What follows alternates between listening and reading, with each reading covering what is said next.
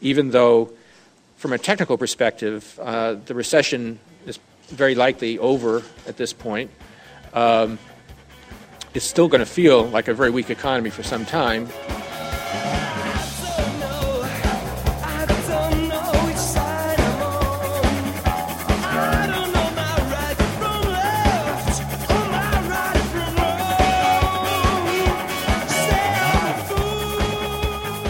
Hello and welcome to NPR's Planet Money. I'm Adam Davidson. And I'm Alex Blumberg. Today is Wednesday, September 16th. That was Ben, you can all thank me, Bernanke, at the top of the podcast. He was talking about how the economy is um, showing signs of recovery. Today on the podcast, we're going to have a little story that Alex and I did on Morning Edition Tuesday. With a little bonus discussion. That just we for the podcast? Just for you, the podcast listener, at the end. Um, but first, the Planet Money Indicator.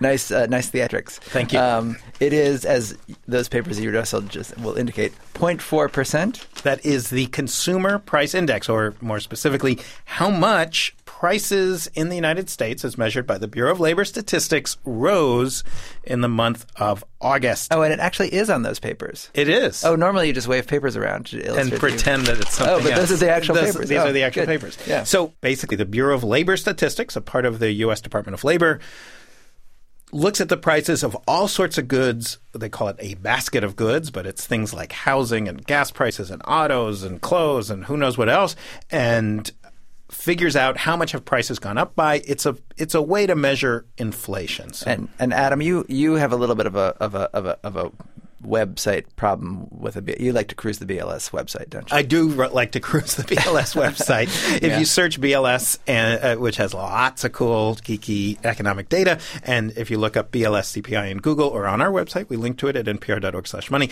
You can actually see the numbers broken out, which I have in front of me, and which actually gives you the real story. When you hear prices overall went up 0.4 percent, uh, actually some things went up a lot you're, you're looking I'm at looking at the yeah. For example, like if you look at energy, it's all over the place. Some sometimes it's up, sometimes it's down. Gasoline, for example, it was up. Uh, let's see, it was up nine point one percent in August, but then it was down um, four um, percent in March, and then it was up seventeen point three percent in June. It's all over the place. So anyone knows, obviously, gas prices bounce around. You don't really want to base your inflation estimates on gas prices because they'll just fluctuate so much. So when they strip away the things that are really volatile, they come up with prices rose in August by 0.1%. That's really virtually nothing and is uh, not a cause of concern. But if the number did start increasing rapidly, that would mean inflation may be rearing its ugly head, and that would freak everybody out, and that's all you'd ever hear about. And then it would be Ben, you can spank me, Bernanke. Nice. I don't think you're allowed to say things like that. All, All right, right. So on to our story. Yes. This is a story we did for Morning Edition yesterday. It was to I was about to say celebrate, commiserate about the one year anniversary of the U.S. government uh, letting Lehman Brothers collapse and the crisis that unfolded that we've all spent the last year living through. The uh, story we did was about regulatory reform. So if you remember a year ago in September, October, there were lots of people saying we have to fundamentally change how our regulatory regime works. On this show, we've talked a lot about the ideological partisan issues that mm-hmm. make it very hard to accomplish. But this is a story, Alex, about how even when everyone agrees, you still cannot get some basic reforms passed. So, without further ado, here's the story. Ladies and gentlemen, welcome to the nightmare that is regulatory reform, a world where even universal consensus means nothing. Pretty much everyone agrees the Democrats, the Republicans, we have too many regulators, just way too many. We should merge a bunch of them. That's right. Take AIG. They were watched over by 400 different agencies around the world, dozens in the US, and nobody noticed that the company was on the verge of taking down the entire global economy. This problem we're talking about, it has a name. Economists call it regulatory arbitrage. That's when more than one regulator oversees the same kind of activity. Financial firms always find a way to play one of them off against the other. It's like what every four year old has figured out. If mommy won't let you, maybe daddy will. Or worse, if mommy thinks daddy is watching you and daddy thinks mommy is watching you, well, you can get away with just about anything. So, Adam, there's something else Democrats and Republicans agree on The simple solution to this problem of regulatory arbitrage is never going to happen.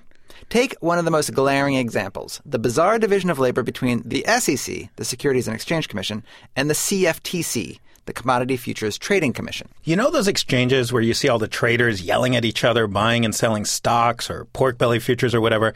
That's what these guys regulate. And they divide things in a weird way. If you buy and sell stocks, your overseer is the SEC. If you buy and sell stock index futures and other things that take place in the future, you get the CFTC. Much of this crisis is linked to all sorts of strange financial products that fell between the cracks of the SEC and the CFTC. Jeb Hensarling, a Republican congressman from Texas who is one of the staunchest free market advocates, says this makes no sense. Merge them into one. That way, none of these financial products get overlooked. Barney Frank, the Democrat from Massachusetts, the ideological opposite of Jeb Hensarling. Obviously, we all we all know now, anybody, that it would have been better not to have had two separate entities. It would be better to have just one. It is now and will be politically impossible to put the two together. See what we mean? Barney Frank is one of the most powerful people in Congress when it comes to financial reform issues. He wants the SEC and the CFTC to merge. He says so all the time. And he is one man who knows better than anybody why it never will. Actually, Adam, there's this one other guy who might know even better than Barney Frank. Barney didn't want to fight that fight, and uh, he, he saw what I went through, and he just figured it's just not worth it. And I think he's probably right. This is Mike Oxley. He used to have Barney Frank's job as chairman of the House Financial Services Committee. The Financial Services Committee oversees one of these two agencies that we're talking about, the SEC. Oxley was a Republican representative from Ohio. He says this crazy system of two agencies looking over the same thing comes out of ancient financial history. The SEC was created to look over stock traders, who were mostly in New York. The CFTC started life as a different agency to look over the activities of farmers trading grain futures, mostly in Chicago. These grain traders loved their regulator, which lived in a basement of the Department of Agriculture. They saw it as friendly and easy to work with, and they fought every effort from the larger New York focused SEC to come to town and watch over things, which is why the CFTC today is still overseen by the Agriculture Committee.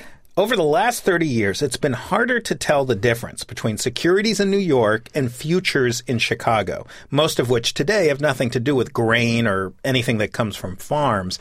But as former Financial Services Committee Chair Mike Oxley discovered, once you create two agencies, it's really hard to convince them to merge into one. Oxley tried in the early 2000s and got nowhere, which he's sure is just where Barney Frank would get if he tried to do it as well basically you could go to the speaker and the speaker would say, "Are you out of your mind?"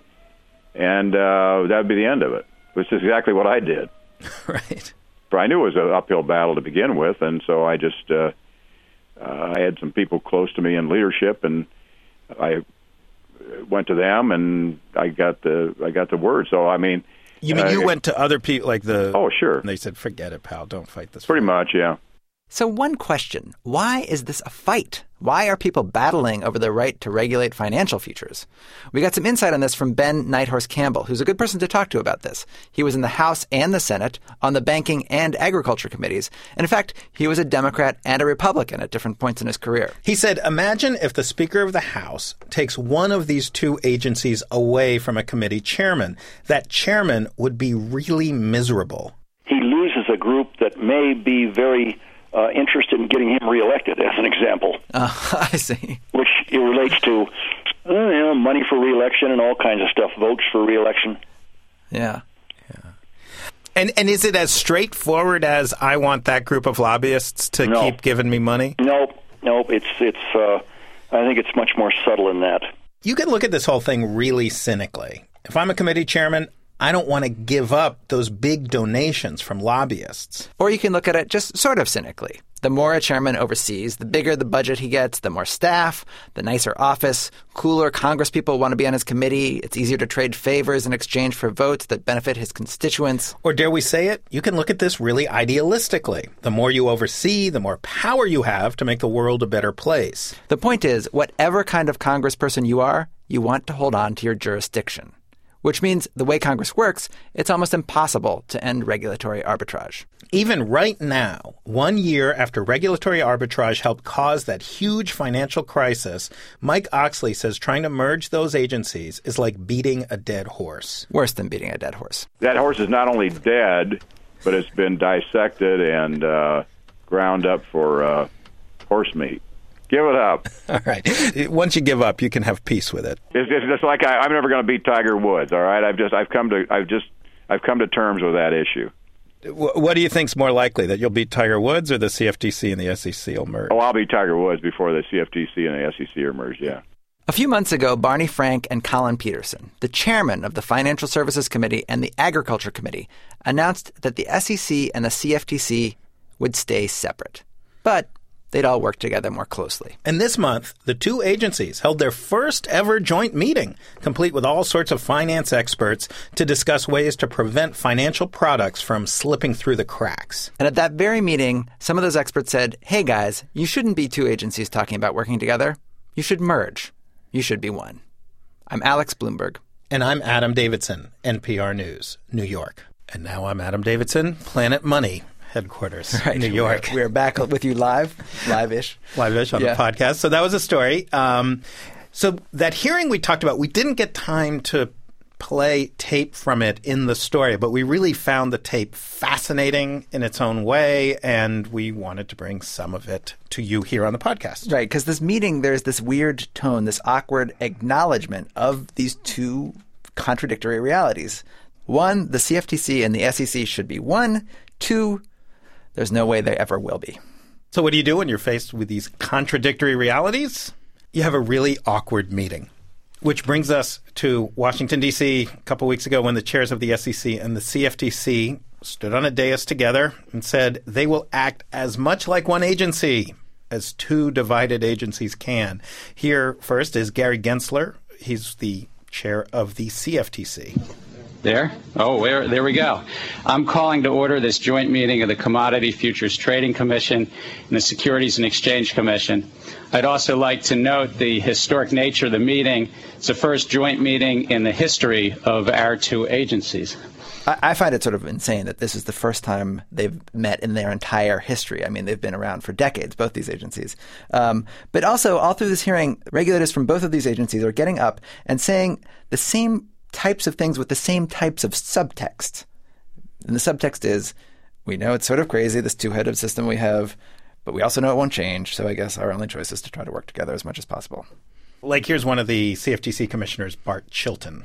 I've got a written statement, but I'm not going to read it if that's okay. Uh, I've got really just one point, and that uh, for decades, some of these issues have been around. And like uh, uh uh, many of my colleagues have said, you know, we've got uh, different legislative mandates, but we've got similar missions to have efficient and effective markets. And uh, we're two agencies, but uh, I'm very optimistic that today uh, I'm, I'm hopeful that we're going to start acting like we're one government. Thank you. I don't want to call Bart Chilton a liar, but I'm not sure that he actually is hopeful. he does not sound. You do not hear hope in his voice. No, no, he's saying he's hopeful, but I don't know if I believe it. Um, finally, one of the panelists, Annette Nazareth, who's a who's a lawyer and used to work for the SEC, she just comes right out and, and says it. My own view is in an ideal world, Congress should have reconciled these issues and, and probably have merged the agencies and let you reconcile some of these differences from within. But that is not where we are today, and so I uh, uh, applaud you in doing the best you can in trying to reconcile these differences. Um, I comment on a number of issues in my uh, prepared. Statement. You know, it's.